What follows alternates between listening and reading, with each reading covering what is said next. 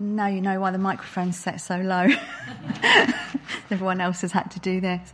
Um, so, as Roger said, we um, are looking at the book of James, and for anyone who hasn't been following, um, just to give a short introduction of James, this is from the NIV Youth Bible. Yes, I have a Youth Bible. Um, and it says in it that James was written by James, no surprises there, although sometimes the books aren't written by the people whose names they hold. Um, he was thought to be the brother of Jesus. It was written to Jewish Christians at the time. It could be one of the earliest letters of the New Testament, possibly written around AD 45. And the main theme here is that real faith gets put into action. It's not enough to believe in Jesus. It needs to affect the way that we live and, in particular, the way that we treat the poor. So, last week we looked at um, keeping the peace, and in particular, Roger spoke about war war amongst ourselves, war within ourselves, and war with the devil. The week before, we looked at the tongue with the title of Watch Your Mouth. Glad I didn't get that one. um, and then this week, the title is Being Part of the World, but Not of the World. And we're going to be looking at James 4, verses 4 to 6. And now Jill is going to come and read those to us. Good morning, everyone. As Maria said, just three verses, but what challenging verses. I don't envy you, Maria. You adulterous people, don't you know that friendship with the world is hatred towards God? Anyone who chooses to be a friend of the world becomes an enemy of God. Or do you think Scripture says without reason that the Spirit He caused to live in us envies intensely? But He gives us more grace. That is why Scripture says, God opposes the proud, but gives grace to the humble.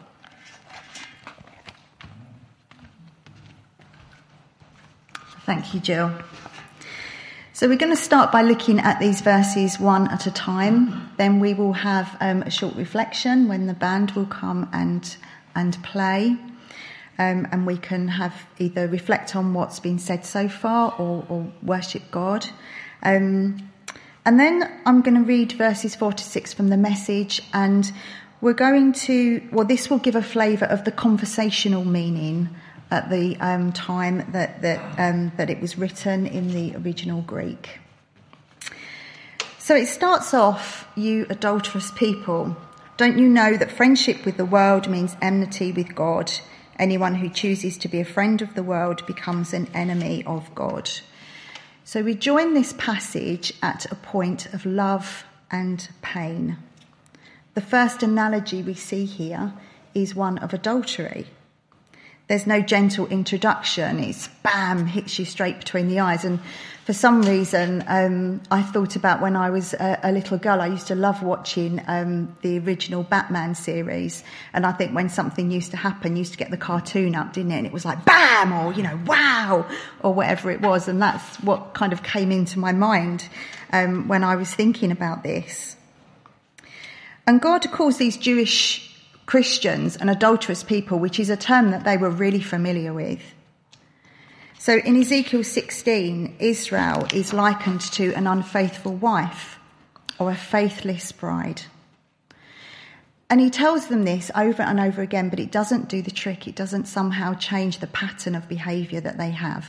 So he tries a physical demonstration and asks Hosea to marry a promiscuous woman, actually showing them, you know, this is what's happening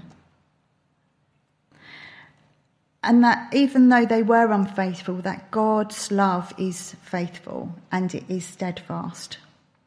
And God later told his um, Hosea to get go and find his wife Gomer and to show her the same love and compassion that he is showing the people of Israel. Now, I'm not saying here that reconciliation is always the way forward. Relationships break down, and marriages end. And within some churches, there's a lot of judgment around that, that somehow it's kind of a worldly problem. It doesn't happen in here. But we know, many of us here know, me included, that that's not the case. Many of us have experienced divorce. It's painful and it's difficult.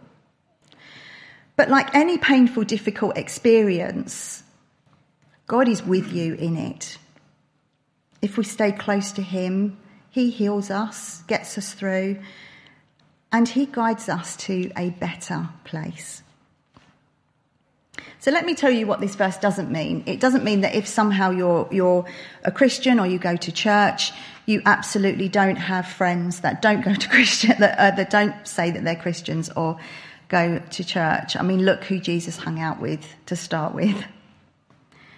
And I feel like I might create a bit of an age divide here when I say what we're not going to do is either go through our address books and get a pen and cross out the addresses, or we're going to go to our phones and we are going to delete the contacts in there. So, just as a, a show of hands, who still has their addresses written down on paper? Yeah, so for those of you at home, I'm not the only one. I still like paper and pen. yeah. so, so what does it mean then? What does this verse mean? So these people were power hungry and they were greedy. And they wanted to have money, not so they could bless the poor, not so that they could do good things, but so that they could satisfy their own desires and pleasures. Chapter 13 verse 4, sorry, chapter 3 verse 14 says they harbored bitter, bitter envy and selfish ambition.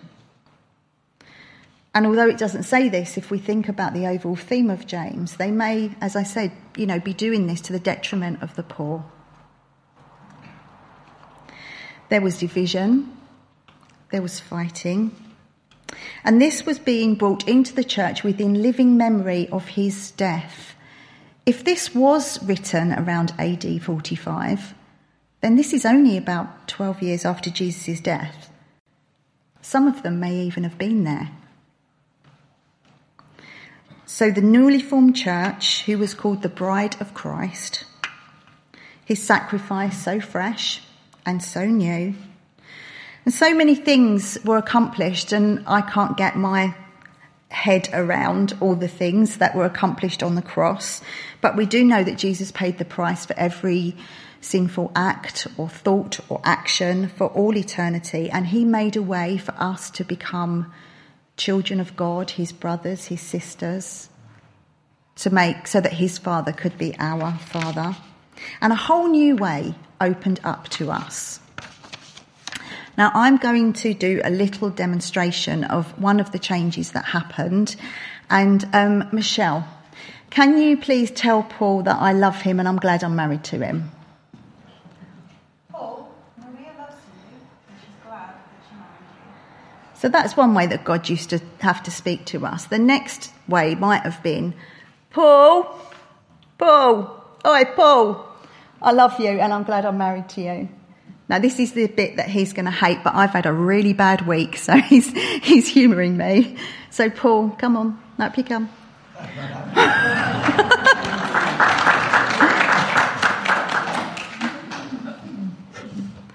I love you and I'm glad I'm married to you. Right, now sit back. Thanks.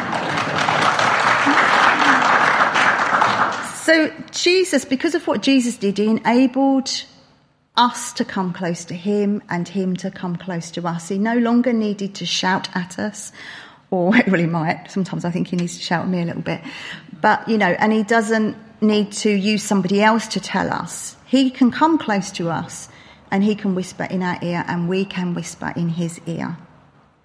And not only that, he actually enabled his Holy Spirit to come and live within us. And these people so quickly were spoiling that. And we're going to have a little think um, about that later in the, in the second section. But we return to this place of love and pain. Because Jesus had created a way, and so quickly they were bringing the world into that and spoiling it. Verse 5 says, Do you think Scripture says without reason that he jealously longs for the Spirit that he has placed within us? Now, the research I did brought up three different interpretations for this verse. And I'm going to just give a quick, short synopsis of the three of them. But one thing that Bible scholars did agree on is that this is the one of, one of the most difficult verses in the Bible to interpret. Yay! Um, so I was very glad for the in- internet and commentaries and, and, things like that when I came to looking at this. Um, they also agree that um, they're not sure which scripture James is referring to here and that it's probably been lost over time. So the first interpretation was that um, the things of the world are at war with the things of the Spirit. And we heard a bit about that last week. That there is a battle going on between the old and the new and this is the picture given to us by Paul in Romans 7.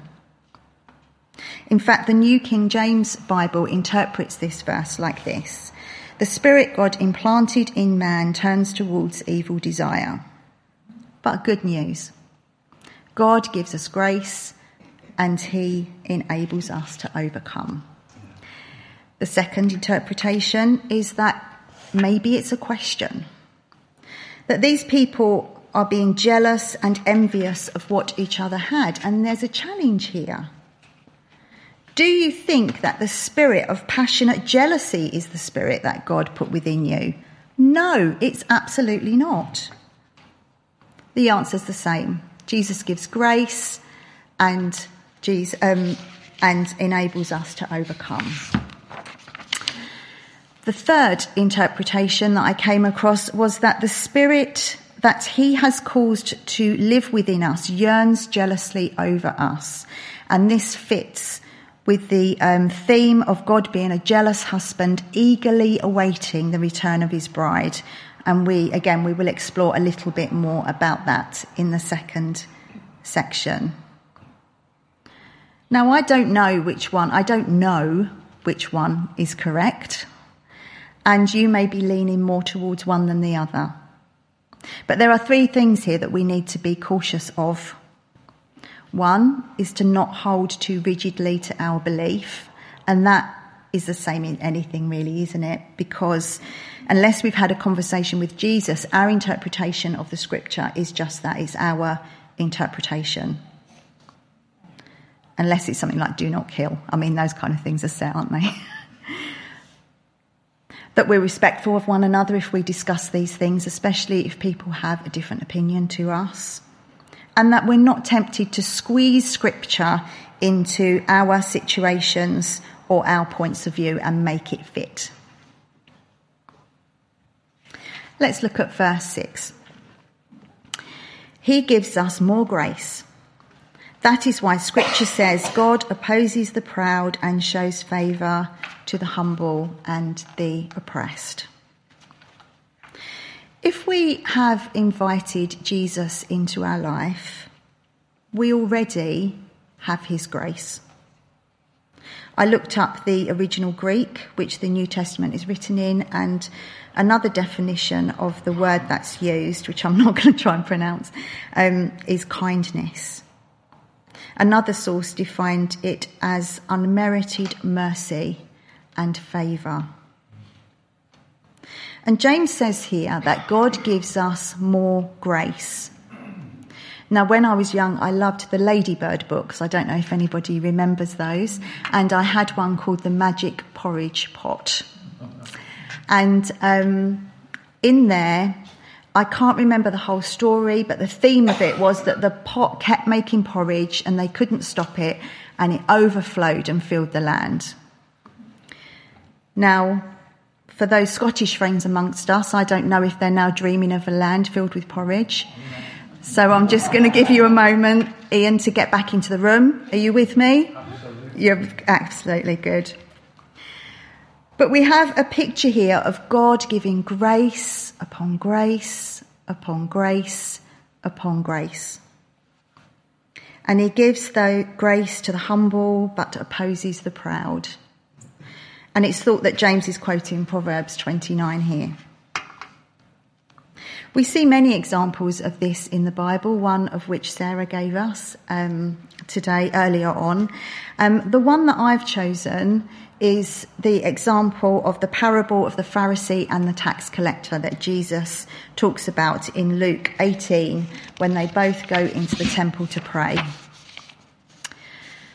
So, as I'm sure you know, um, a Pharisee is a religious was a religious person of the day. They were, it was a branch of Judaism that strictly observed the law and its traditions and commonly held quite a, you know, pretentious, superior view of themselves. Tax collectors were Jews who collected the tax for the Romans and they were viewed as traitors. They weren't paid a wage, so they were expected to collect extra to cover their wage and they often collected way too much and were greedy. And not surprisingly, the Jewish people of the time weren't too happy about this.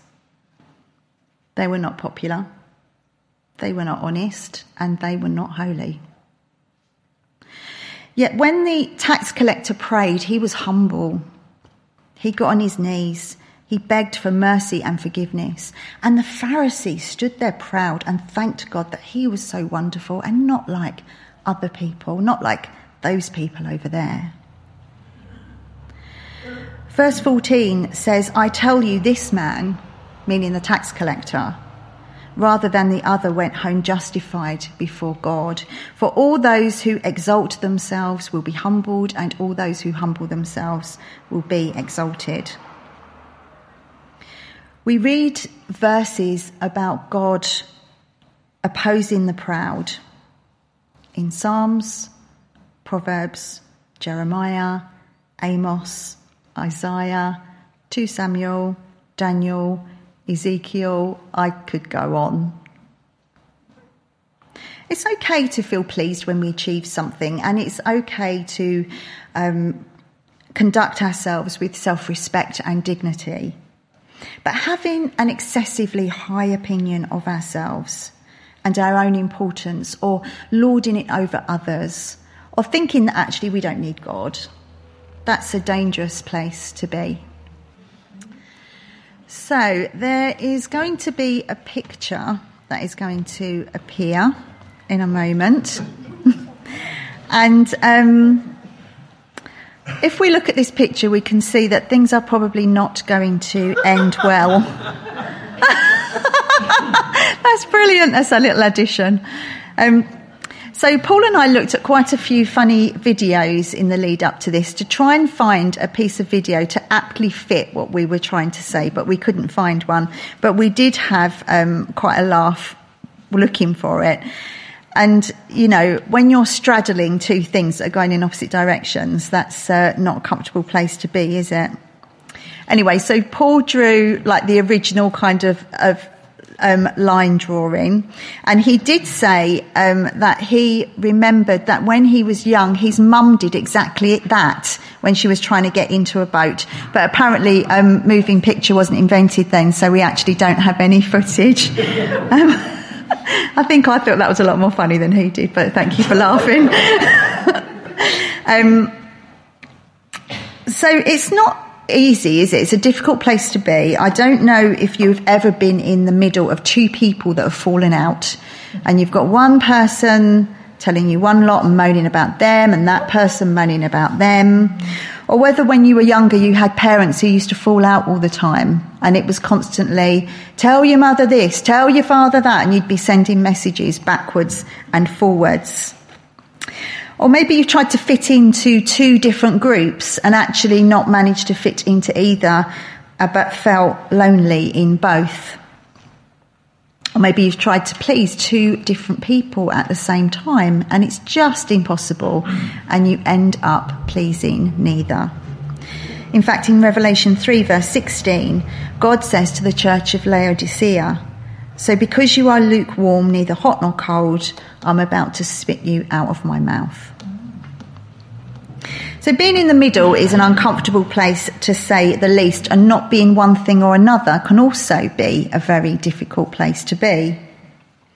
If you speak to a teenager who's trying to fit into a group that they don't really fit into, or someone who feels that they were born the wrong gender, or maybe you just feel really different in your family. Maybe everyone else is this way and you are that way, and you've never really felt um, accepted and or tolerated and at those points you will find heartache and pain. But god gives us here a specific picture of a loving bridegroom and an adulterous bride. Now just say that here we're using this language because that's the language in the bible but it equally could have be a, a gender role swap here um, there's another picture that Paul drew for me. Um, and I just want you to look at this picture maybe while um, I read to you these three verses from the message, because here we get a flavour of God's heart. It says, You're cheating on God. If you want your own way, flirting with the world every chance you get, you end up enemies of God in this way. Do you suppose God doesn't care? The Proverbs has it, sorry, the proverb has it. He is a fiercely jealous lover. And what he gives in love is far better than anything else you will find. It is common knowledge that God goes against the willfully proud but gives grace to the willing humble. Now, it was always God's intention to be close to us. He created a beautiful garden for us to enjoy with Him that we can walk and talk with Him in. Now, I'm not going to get into whether you feel this is a literal representation or whether you feel it's imagery, because the fact is that the sentiment is the same. God created us and He created a place that we could be together. Satan wanted to destroy it, but he couldn't do it himself. So he starts a conversation with Eve. He questions what God has said. He places doubt in her mind. He offers something which seems, and I've got this in capital letters in my notes, seems um, more attractive than what God is offering.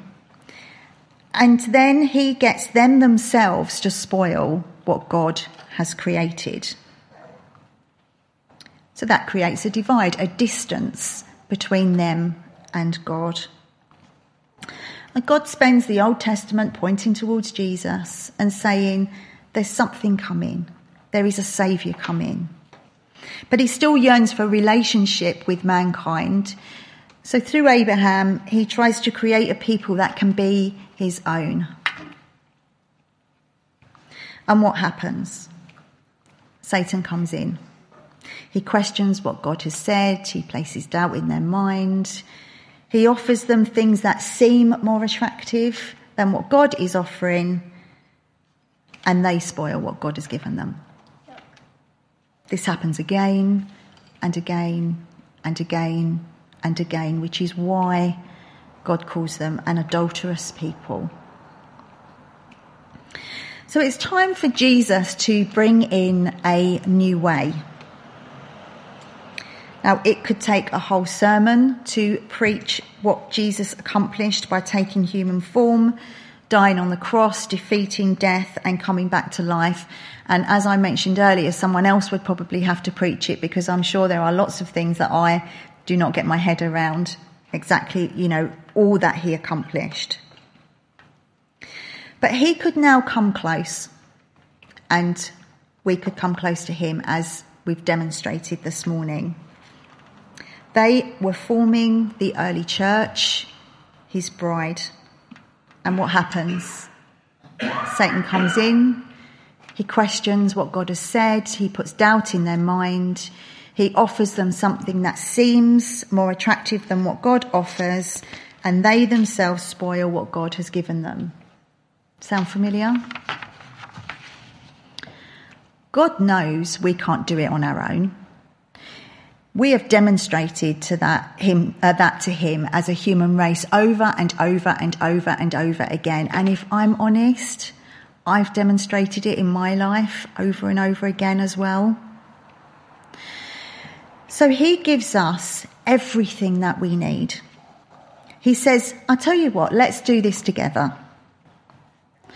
Um, I've had the fight with Satan and he lost, but he really does not want you to live in my victory.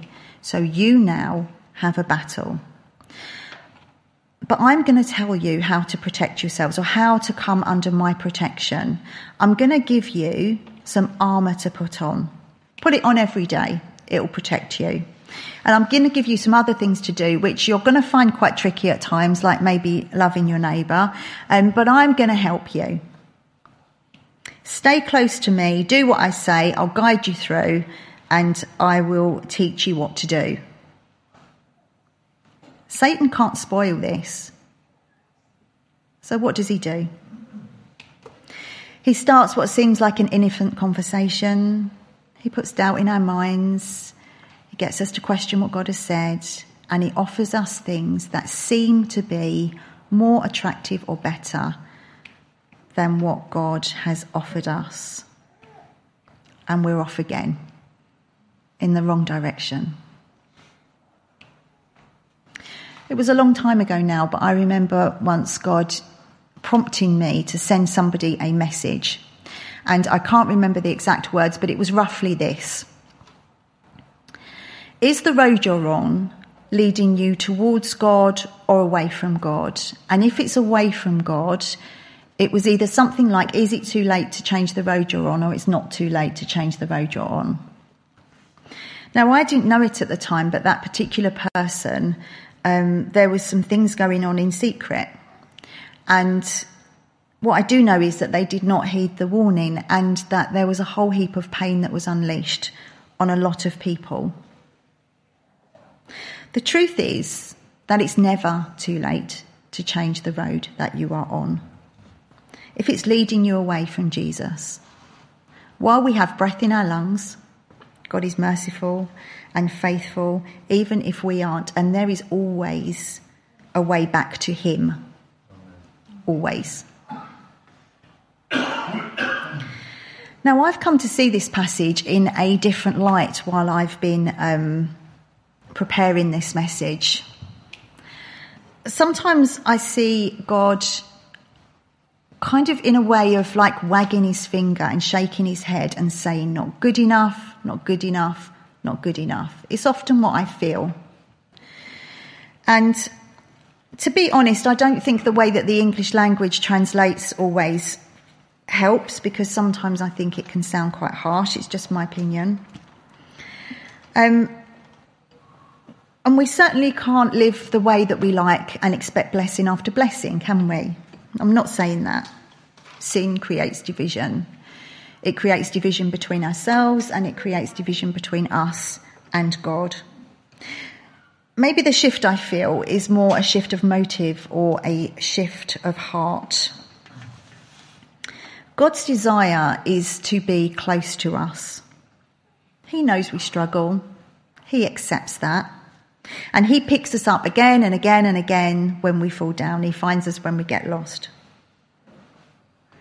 But there's a different way that He has created for us, and it is a way that we can live in now, a reality that we can experience now. Now, we have an enemy who will whisper in our ears, he'll whisper doubt, he'll try and get us to question God, he'll try to tempt us. And if that doesn't work, he may create storms around us by way of circumstances or others' actions or words. But we can learn to live in the eye of the storm and even to avoid some of the storms because let's face it, some of them we help create ourselves, don't we? The term flirting with the world really jumped out at me. Adultery often starts with flirting. It may seem innocent, but it can end in betrayal and pain. So there's a warning here. Be careful. One degree away from a vertical line, if travelled long enough, takes us to a very different place.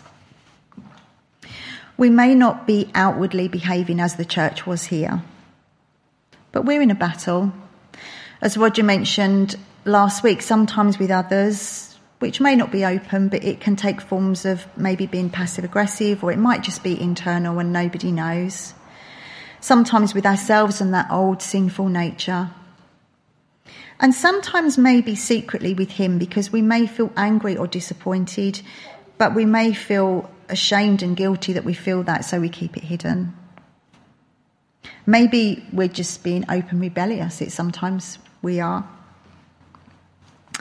Now, I could name many things that may be coming to the surface for you right now, but I don't believe that's my job. My experience is that when God wants to speak to me something about something, I know it. He brings it to me. And I would just like to say that He does that with love, with compassion, with kindness, and He does it for one reason, and that is to get us back closer to Him. I'd just like to make a distinction here, though, because Satan loves to bind us with things of the past that have been dealt with. And if he is whispering in your ear right now with false guilt and shame about things from the past, just flick him off your shoulder. He's a liar. If you have sincerely asked God for forgiveness for something, it is done. You have it. The Bible says it's as far from the east is to the west. But if God is showing you something that you need to sort out, come close to Him. Be honest. And allow Him to teach you how to draw on His strength and how to resist temptation. In the message, verse 7 of James 4 reads So let God work His will in you. Yell a loud no to the devil and watch him scamper. Thank you. Let's pray. Father God, we do thank you that we've been able to celebrate, that we've been able to revel in the wonders of your love towards us. We thank you, though, as well, that we've heard words that are true and hard to hear, because there are times when we kind of maybe, without our knowing, sometimes are finding ourselves walking in two different camps. And maybe today is a day that you've alerted us to that, where you've, uh, as Maria's encouraged, brought something to mind that we need to deal with, where God is saying, stop, enough. Draw us back into yourself. And as we seek your forgiveness now, may we taste and see that the Lord is good. May we revel again in that incredible grace, hearing the words, I love you coming from above, feeling drenched not in porridge, but rather in your amazing, amazing eternal love towards us. Father, would you help any of us with whatever decision we need to make to hear your words saying, If today you hear my voice, do not harden your hearts. Help us to have the courage to respond to what you said to us in Jesus' precious name. Amen. Amen. God bless you. Thank you for joining us.